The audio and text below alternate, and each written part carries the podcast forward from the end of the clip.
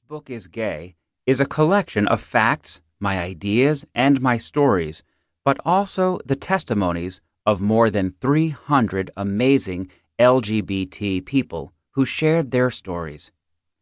In July 2013, I conducted an international survey from which many of the quotes are taken, and also carried out more in depth interviews with some selected participants.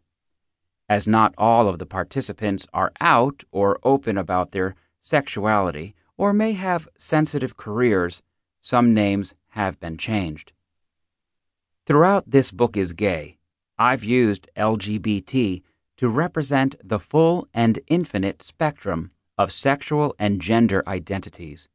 It's certainly not my intention for anyone to feel excluded by that initialism. I just needed a shorthand, or the book would have been a lot longer. A huge thank you to everyone who took part. I'm so proud of what we've achieved with this book. Juno Dawson